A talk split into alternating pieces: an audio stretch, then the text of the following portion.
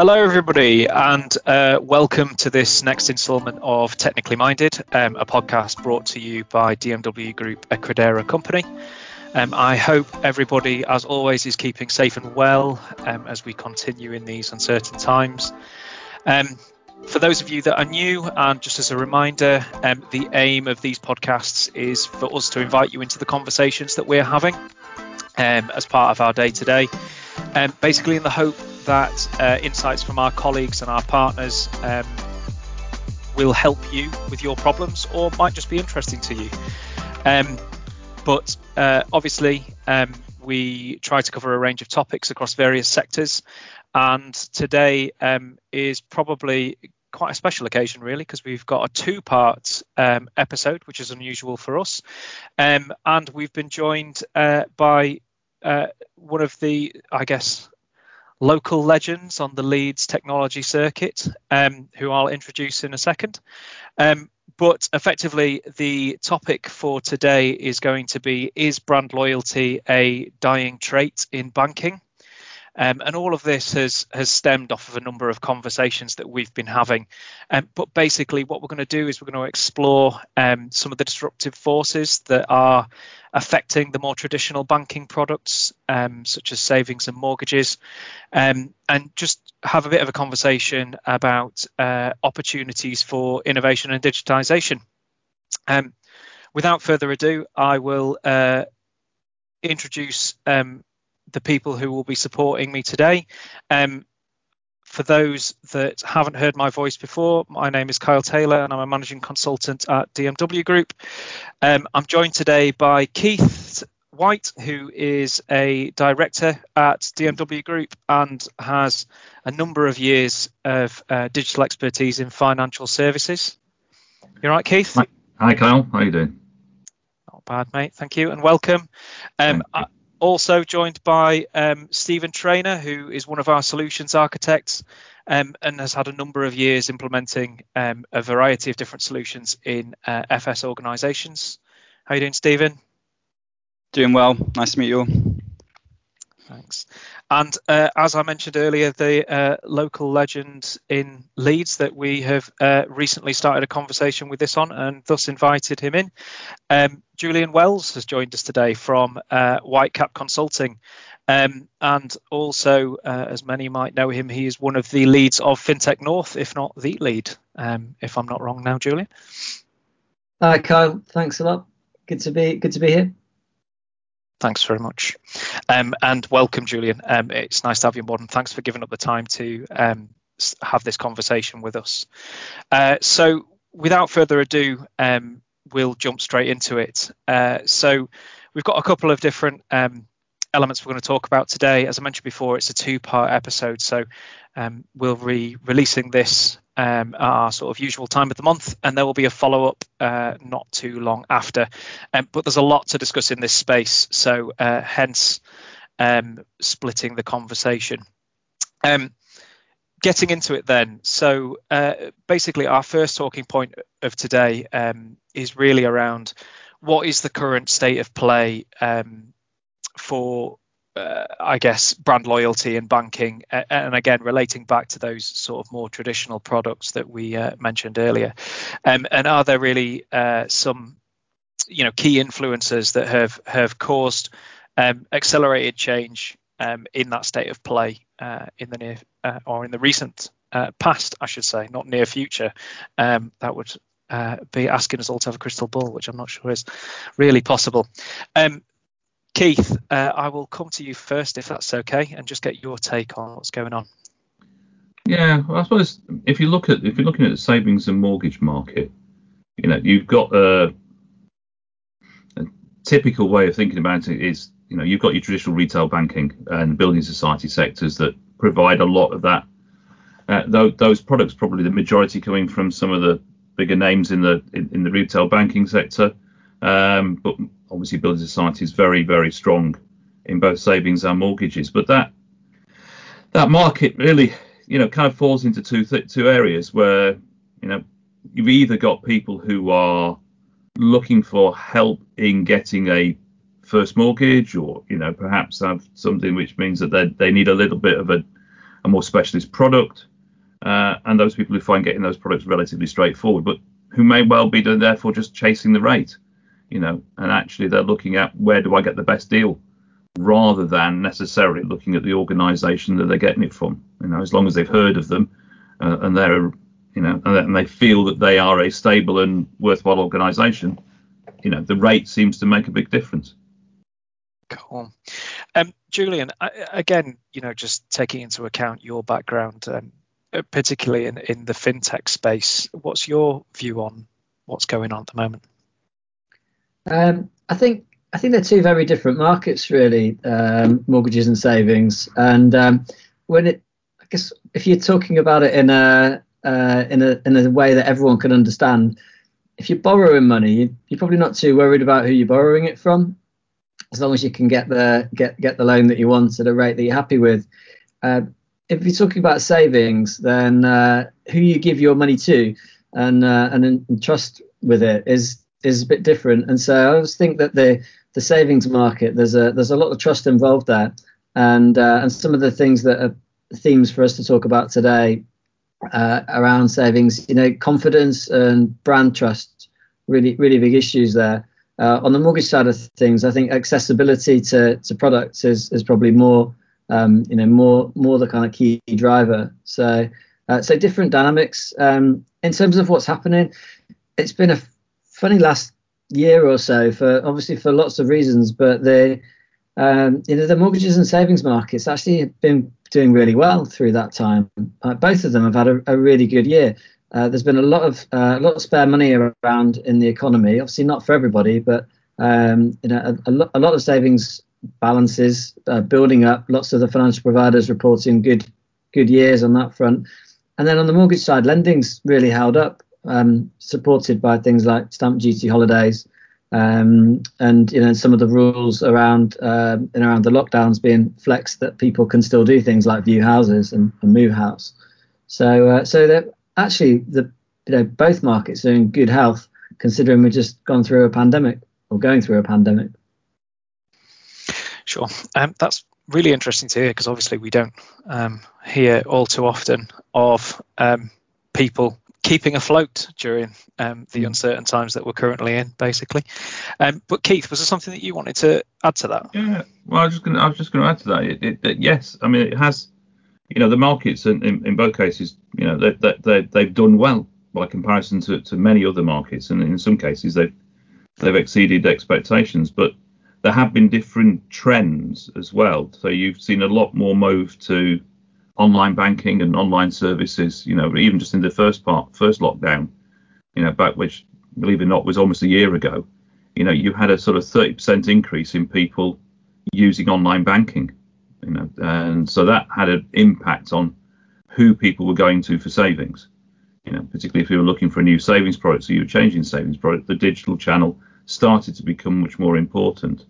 And even as you started to look at demographics, then you saw, I think it was Halifax reported that they saw something like a, a doubling in the number of over 60s who were using online banking.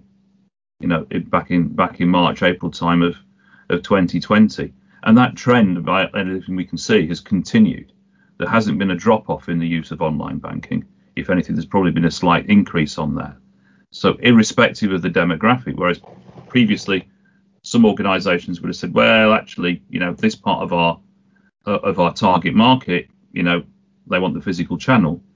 Actually, people have not been using the physical channel for for a lot of day-to-day stuff and a lot of stuff that they would have in the past because of lockdowns, because of fears about you know COVID restrictions, social distancing, and so on. That's accelerated the move into the digital channel, which is unlikely to go away, even as you know lockdowns start to ease. Probably not. Well, possibly we hope by the autumn of this year. Fingers crossed. Um, Stephen, I know that you're chomping at the bit to get involved in the conversation, and Keith is so far just hogging the microphone. So, what are your thoughts on what's going on? Yeah, so I was just going to touch really on Julian's point there around mortgages. I think people's perception of how they live and where they want to live has changed. COVID's really changed that point of view. I mean, I've seen it firsthand. I live in a small flat in London. I've never been more appreciative of having a garden, which most people don't. But it's made me want to look at maybe moving out of the city, um, also renovating the property to get it to a nice state, which also sort of fuels the need to move, which is with the stamp duty holidays just inc- increased that need. So I think quite a lot of people are in the same same boat as me here, um, thinking that and changing the whole perspective of where they want to live. So I think that's definitely speeded up their market around mortgages. Cool. I think there's all three of you have raised this point about um, demographics. So maybe just um, let's explore that a little bit because I think it's an important part of this conversation, really. Um, so, Keith, obviously, you touched on um, you know a greater amount of uh, adoption with online banking um, in a demographic which typically you wouldn't associate with online banking if you were kind of looking at it in in the stereotypical way. Um, and, and I guess at the opposite end of, of, of the spectrum, uh, Stephen, you've kind of given your sort of anecdotal experience um, uh, of what's going on. Um, but I guess the question that I would have in there is who do we think has been maybe the most impacted? It'd be interesting to hear what your differing thoughts are. Um, Julian, I, I, might just come to you with with that first because I appreciate you do plenty of thinking on this kind of stuff. So most impacted in terms of the um, the customer groups. Yes. Yeah. Well, I think yeah the the the way that uh, the way people engage with financial services and product well products and services is um, is really interesting. And it's not always quite as uh, as obvious as it might seem. I think. Uh, we, we, we can fall into a trap of thinking that the, the younger generations are very tech savvy and want to do everything electronically, and uh, older generations maybe maybe less so. But uh, I think there's quite a lot of insight now that shows that um, that actually the, the, the people that you might consider to be older, uh, let's say 40s, 50s, 60s, um, are actually pretty pretty savvy managing their finances online. And um, and people who've had the experience of uh, of buying a house in the past, quite happy to to go through that process in a you know in a fairly sort of um, uh, fairly kind of straightforward process without necessarily spending a lot of time talking to someone or, or wanting a face-to-face engagement. Whereas with mortgages, some of the younger um, younger people, first-time buyers, they, they don't know, they don't understand that product, and so they have a more of a more of a need to to sit in front of someone, uh, whether that's on a screen or or face to face, and and develop more of an understanding of the product. Uh, so so I think there's there's quite a few uh, there's quite a few customer groups and things are quite different, um, particularly on the mortgage side. With with savings, it's maybe it's maybe the other way around.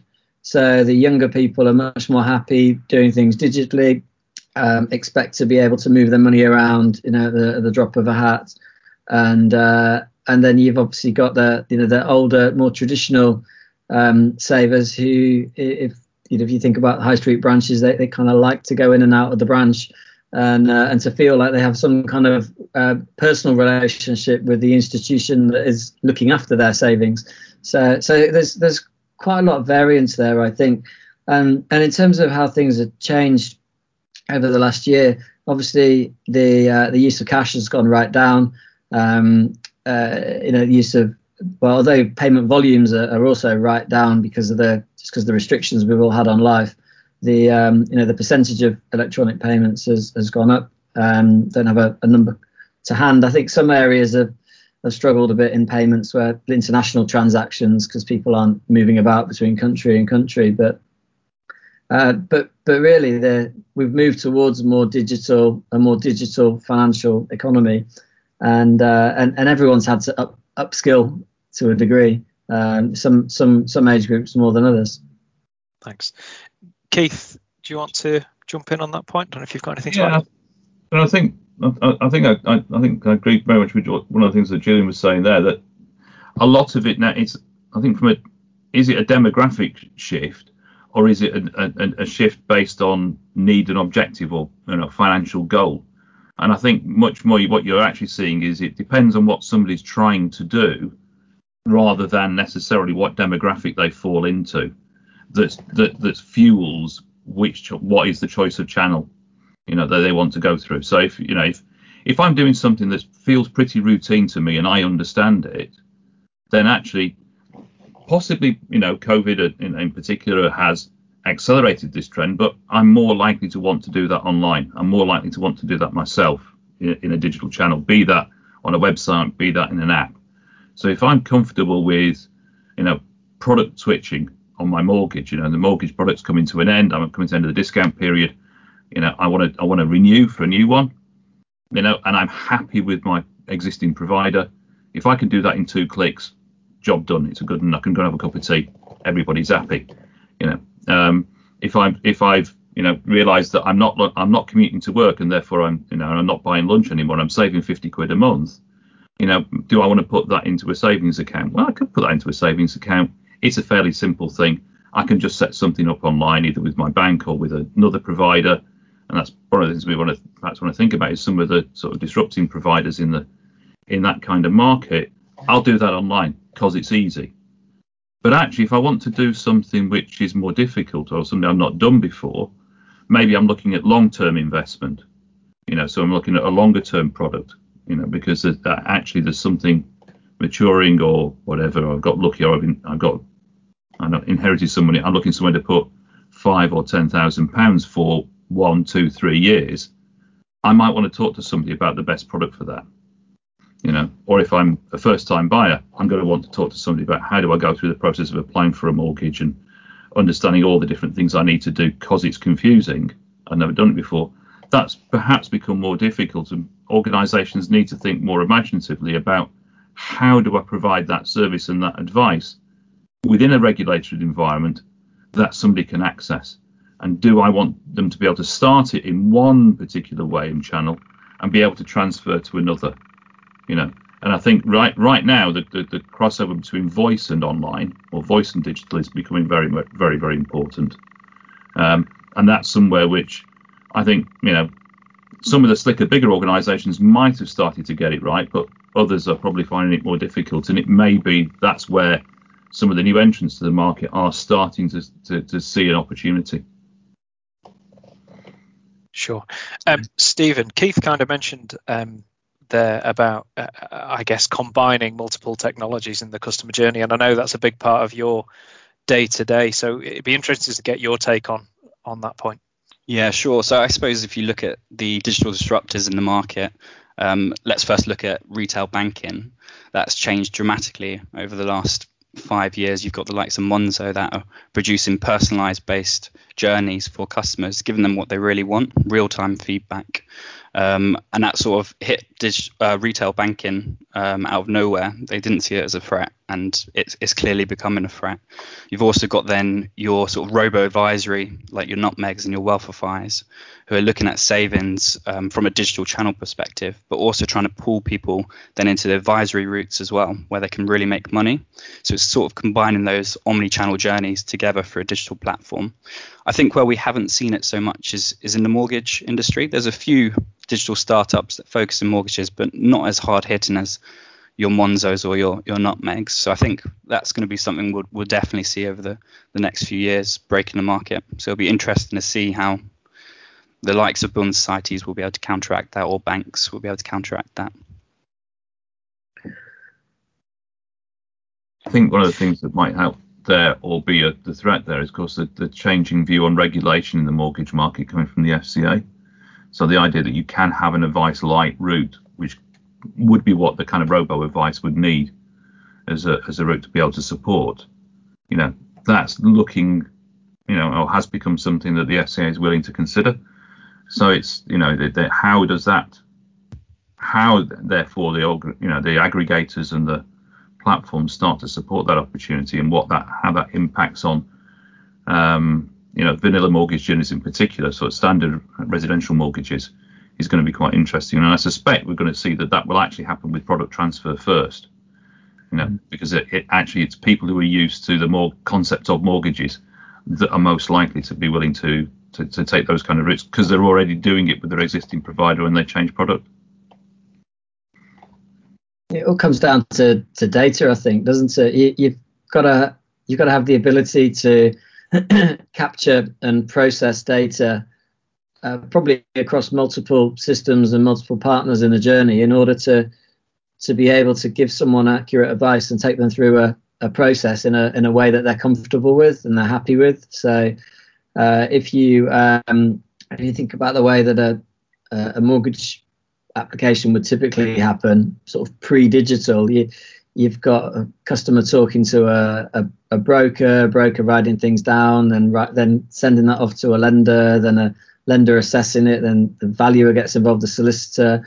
Um, you, you got all the checks along the way there. It's, it's possible now because everything's sort of driven by data that you can capture the details of that customer at the, that initial point of their inquiry, and you can immediately draw in a whole load of answers to the questions you would like to ask them. You need to ask them less stuff. You can move them through the process faster, and if you can then kind of integrate from your initial point of inquiry straight into a, a lender's decisioning tool or multiple lenders decisioning tools, then you can just start making that a really nice seamless journey. And then it's balancing it with the regulatory point that Keith's making of how seamless do you want to make that? Because if I can if I can fill out a form in five minutes now and have a mortgage an hour later, um, did I know what I was getting myself into?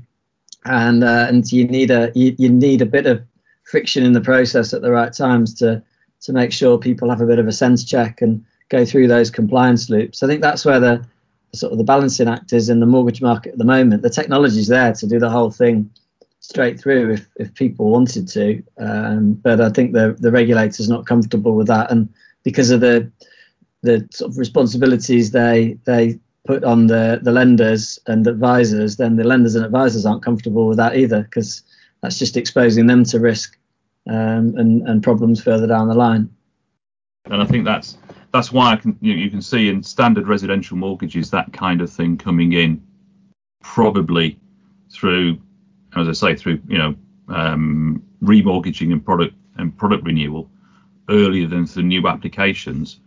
But at the same time, it's probably that part of the market is probably the most competitive anyway you know, and it's and it's probably where an awful lot of the, the, the you know focus might be. But actually, there's an awful lot of business in other mortgage segments that actually, you know, probably don't lend themselves to that. But actually, you know, Julian's point about data and technology supporting it and making it a less scary experience, a less difficult journey, is probably quite is probably just as important. You mm-hmm. know, if you think people who are who would find a you know, a residential mortgage harder, or you're thinking of buy to let, or you're thinking of holiday let, or you're thinking of retirement, you know, retirement mortgages and that sort of thing, where more specialist lending is involved. There's still a role for open data, open banking in making that easier for customers and making it a better customer experience, even though it probably not going to quite get to the, you know, five minute automated mortgage that you might see, you know, an aggregator trying to advertise, you know, in a few years' time, you know, for a standard residential mortgage you know, where actually, you know, in all probability, it's the big banks that have got, you know, 78% of that market anyway. When you when you think about it like that, some of those more complex mortgages, it, I think thinking about building societies is a really good example because uh, for those guys, a lot of the the mortgages they're granting, in fact, nearly pretty much all the mortgages they're granting are, are being reviewed by a person and uh, and there's a manual decision point that, uh, that that takes place before the mortgage goes through. But that doesn't mean that you can't automate or uh, streamline a lot of the, the processing that underlines that that the, the process of that person getting a mortgage. So you can still get lots of process efficiency for the the customer and the lender and the, the broker as well by by making sort of data and technology help you through that process, even though you then have a stop point where a person looks at it because a person needs to because it's too complicated. There's too many. There's too much judgment involved for uh, um, an AI sort of driven um, you know technology to to make that decision for them. I think that's there's a real real balance there for for that group in particular of manual and digital. Thanks, I, I think that's a really um, there's a couple of elements to the conversation that we've we've just had there. One sort of around uh, this sort of uh, I'll use the wave of disruption analogy that we're currently riding. Um, but also we've mentioned a few different examples, so like retail banks and building societies there as, as some of the people that provide these kind of products. Um, I, I, wonder just just combining those two things with the way things are going. Do we think that um, I guess sort of traditional USPs are being dissolved, and now it's I guess we've we've touched on the uh, element of it being more product centric. So are we moving towards product centricity and, and the USP disappearing for different types of organization? Um, I just wondered if uh, I'll start with you, Julian, because I, I, guess you were the last to comment on that. Yeah, def- I, I think uh, for me this is one of the most interesting points and one of the most interesting debates in the in the sector at the moment. Like where where's the uh, the line going to fall between uh, uh, brand and uh, and product, and how are people going to make decisions? And I think it's probably going to be a case of people will do what they feel most comfortable with. Um, but I, I, think there's some good challenges in there for the providers of the products. So uh, if you look at things like open banking and automation and the role of aggregators, and that just the, the efficiency with it with which the customer can see all the data around products and pricing, it's very easy to imagine that you can make the decision based on price and pri- and nothing else, and and you you could just work that way. Some people might be happy to work that way. Um, I think the you know the challenge for the providers is to to try and build up the the the sort of that the strength of other reasons why people might want to go with them. So uh, that could be the, the strength of their brand, the, the reputation that they have for service and delivery or customer service. Um, it might be sort of non-price based benefits that they give with, with products and services. And all of those things. It might just be uh, the heritage and reputation as well for some of the, the, the, more established financial institutions. But all of those things can can lead you to, uh, if you imagine a customer going on a product a price comparison tool, getting a whole load of names and thinking, yeah, they're top, but I, I've not heard of them. Those guys that are sixth, I know them for whatever reason, or they looked after me before, or you know they've got a great, they've got five stars for service. The one that's come out top's only got one star for service. It, it, it's it's trying to uh, trying to figure out what will drive people's behaviours and and then to, to to focus on that. But really hard for the product providers, I think. A little bit scary for them because if it's a if it became a battle on price and price alone, it's a bit of a race to the bottom then. That, that's not really good for, for anyone. Yeah. Um, Stephen, I know that you want to uh, jump in, but just something to maybe think about. Um, I think that was a really interesting point you raised there, Julian, is kind of, um, I, I, guess that uh, market reviews, let's call it that. Uh, it's not really the term I want to use, but it's almost like brand loyalty um, by a degree of separation. Mm. Um, which you know is is kind of the whole purpose of the conversation today. But I'll just add that into the pot maybe um, for you to ruminate on, Stephen, because I know you want to jump in. Yeah, so I think there's definitely been a shift to people wanting to connect with brands that align to their interests. You can see it with the younger generation; they're very focused on ethical brands. They're they're willing to pay more. Um, and yes, there's the whole um, get the cheapest product, but I think that is slowly changing, um, especially with the Gen Z um, generation. Um, there's been loads of stats out there. I think McKinsey done a study um, looking at. I think they said they're 70% more likely to buy a product if it aligns to their ethical interests. And that, and that shifts it really. That that change that brings back the USPs of some of these uh, organizations. It's no longer a price war. It's about what they're actually selling, what the product represents. That was the point I wanted to add. I, th- I think that's right. I think the, the challenge, though, um, in an increasingly digital driven marketplace is how does the brand get that message out there? You know, so where you've got, going back to what Julian was saying, you've got that immediacy of I can go on an aggregator, I can do a search for, you know, a mortgage product or a savings product, you know, and I can you know, and I can get a list and I can get a list by price or I can get a list by customer service. But how do how do I as a brand get across my my differentiators in a world that's being um, mediated by somebody else to decide what what information gets put in front of the consumer? And that's that's the challenge of how do you make that those those connections, you know, and you can see that increasingly, even in the digital you know digital world, as it were, brand relationships. Do I have a relationship with the brand? And can I have a relationship with the brand? Is becoming more important. And if you think what Stephen was saying about, you know, people wanting ethical brands, well, how do I know you're ethical?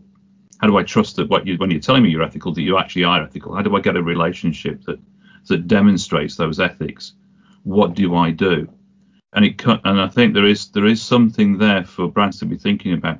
How do, how can I use digital channel, multi-channel, omni-channel to create a relationship with my consumers or with the prospects who I might want to become my consumers in the future? How do I build those relationships of trust, which actually will will, will generate sale and will generate business? Because it's you know the other challenge for people is that it is more costly to get new business than to retain business. I mean that's just you know it's been true for you know, decades, centuries, you know, for any type of business constantly having to win new business is more costly than retaining business I've already got. You know, but if actually business turns into just churn because of its it's driven by price, then that becomes a real challenge for I, I think particularly for mid mid tier, you know, tier two banks, building societies in particular, mm. you know, in savings and mortgages, it becomes really difficult for them. Yeah. The, the other the other challenge there with some of that um, aggregator stuff or you know um, the middleman is that it's another cost. So they're competing on price, but then they're also not not getting all the benefit because someone else is is sort of intermediate intermediating the uh, the transaction for them. Um, but I think you know that that leads on to another train of thought around um, uh, the impact of open banking and the uh, the the way that the way that savings products in particular, I think, could be sold via aggregators, taking that brand out of the equation. You you you wouldn't even necessarily need to know the brand in some cases. Uh, it, it, could even be white labeled behind someone else. You, you you can if you can see the product characteristics. That, that's that's one of the other risks to to brands is that they they get that far down the I know it's kind of the it's a really similar point to the one you were making, Keith, but they get they get that far removed from the customer that they just lose that touch point anyway, and the the brand's more with your kind of um, you know MoneySuperMarket or GoCompare or whoever, whoever it is, and that's where the loyalty lies. So we're not, we're not at that point at the moment, but there's a lot of there's there's a load of new fintech brands come out over recent years that are filling that gap really, using open banking to just plug themselves into other people's products and present this sort of marketplace view to uh, to the customer, and the customer becomes more loyal to that to that connection than the than the end product providers. Yeah, in a world of low low rates, that becomes really challenging, doesn't it? Because then actually margin is, is just continually eroded. You know, as financial service organisations just become, you know, effectively product manufacturers. Yeah. Yeah, and then you just get more margin erosion, which means you get more rate erosion for the consumer. Yeah, and so some brands don't go on price comparison sites because they don't they don't want to for brand and brand and commercial reasons. The, again, some really interesting points there, and, and, you know, part of the reason why we're splitting this into a two-part conversation because there's so many avenues that we can go down. Um, there was something in there around, um, uh, and I, will just use this as our penultimate talking point for today. But there was something in there around um, attracting people to your brand um, and we've used um, aggregators and you know what we can do with open data as, as examples there. I just wonder you know especially considering uh, the situation that we're in right now where we're you know progressing to you know what could look like 18 months two years of you know forced distancing basically which is something i don't think anybody expected. Are there any kind of um, other technologies that we see coming in that might, I guess, assist people in that position? I don't know. I, am not sure I've seen anything. I've seen existing channels accelerate. And so that's what I would say is so, you know, so the, the, the, the I was going to say traditional. Um, know, the default digital channel has accelerated and the adoption of it has accelerated. Have we seen much, you know, expansion into digital assistants or, you know, Alexa and so on? Don't know if we really have seen that. But you could say, well, actually, as more and more people are staying at home, if you want to get engaged, that could happen. Yeah, but then also I think you know, but what you have seen is is video conferencing. Video conferencing and, and you know, you know has grown. We're all using it an awful lot more. You know, we're using it hours every day, and some of the providers out there, some of the big banks in particular, are starting offering you know video video meetings and things like that. So that's potentially something that you could see staying and growing and changing, particularly the mortgage market. Mm. Yeah, I, I, think some of the more interesting tech developments might be less visible um, to uh, to the end customer. I think things like AI and um, uh, robotic process automation. I think that they're, they're the sort of behind the scenes efficiency gains that um, that will start coming into the way products and services are delivered. But we might not all know that they're uh, might not all know that they're happening. I think some of the uh, some of the benefits of open banking are a bit behind the scenes as well. And you know, a lot of the debate around adoption there is really it's how much we know about adoption. People, a lot of people use these things without even realizing. Uh, so I think I think I think it might be a bit a bit one step removed from uh, from what everyone sees. Might be where some of the real the real changes are. Yeah, so I'd, I'd, agree with you, Julian. I, I, mean, one of the things that's definitely happening behind the scenes is mobile apps are being um, iterated and improved at a rate a lot quicker than we're, we're used to. I mean, if you look at your mobile banking app and you look at the release notes, you can see how how often that's happening now and that's the improvements of the back end development process that we're not visible for, but we just see the, the nice features at the end of the day. So it's, I think you're right. I think a lot of it is behind the scenes, and it's stuff we're now taking for granted. Mm. I guess the final thing there is, you know, is probably the advances in data analytics. You know, so the ability to to capture and use data better and to be able to you know to, to gain insights and to gain thoughts about what what needs to be done, what needs to be communicated, what changes can benefit a brand. Um, that's you know that's growing at a, a, rapid pace as well. But again, as Julian and Stephen have said, that's probably behind the scenes from the consumer, but it is influencing what the consumer will see and get in the future. Sure. Um, no, thanks for the insight there, chaps. Um, and sorry to uh, uh, throw that conversation at you, um, but I thought that it was quite an interesting point that um, seemed to be coming out of what you were all saying.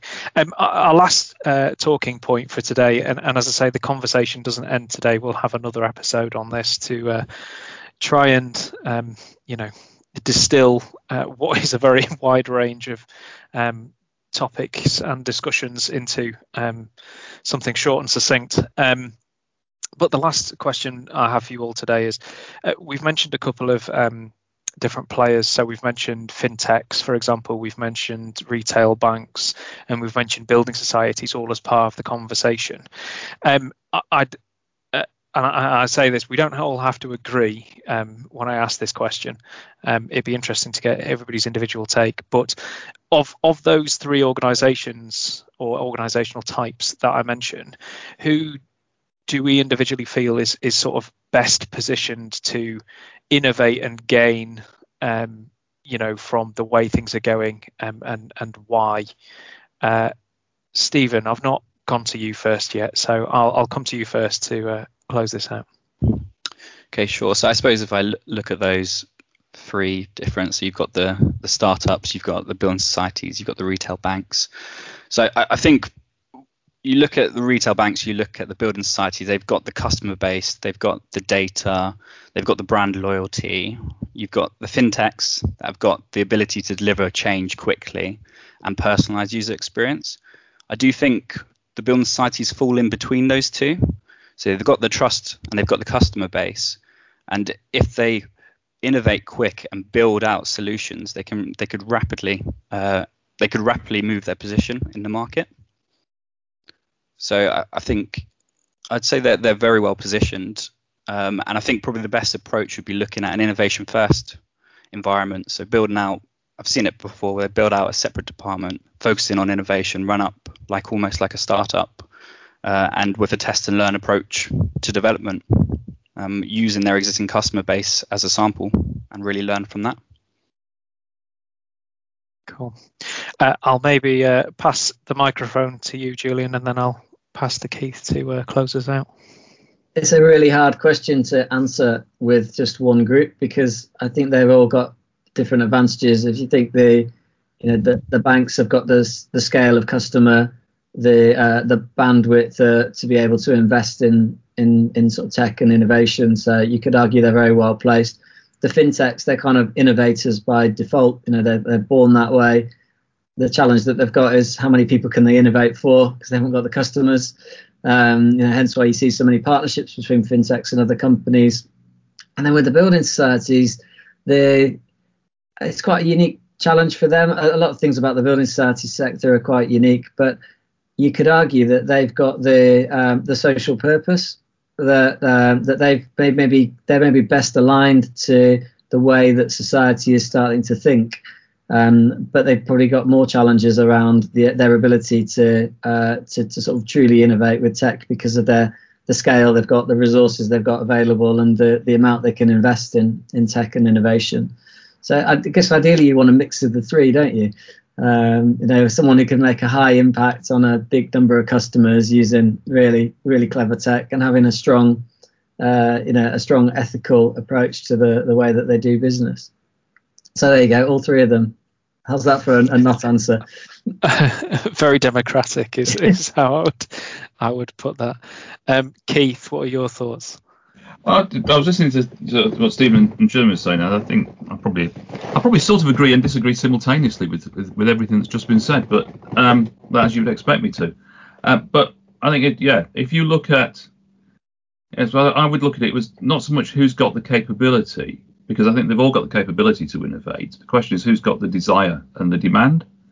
And the, the challenge for the, the, the big retail banks is do they really need to?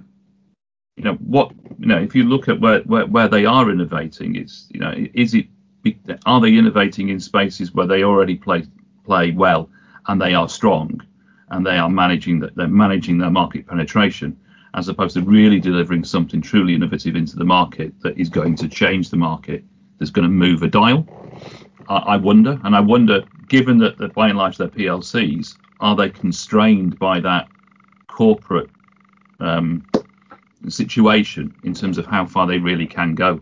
And that, that's an interesting challenge for them to balance that, that that that corporate demand and that market demand and that market position. It's really quite an interesting, and difficult thing for them to, to, to, to manage, I think. Is, and we don't give them credit for so how difficult that might be. Fintechs, as Julian said, they they are innovators by default, but actually by and large they're still building up their customer base. And so actually there's only so much innovation they can do without customers or without bringing in new customers and building that customer base to, to actually support more funding. So that's a challenge.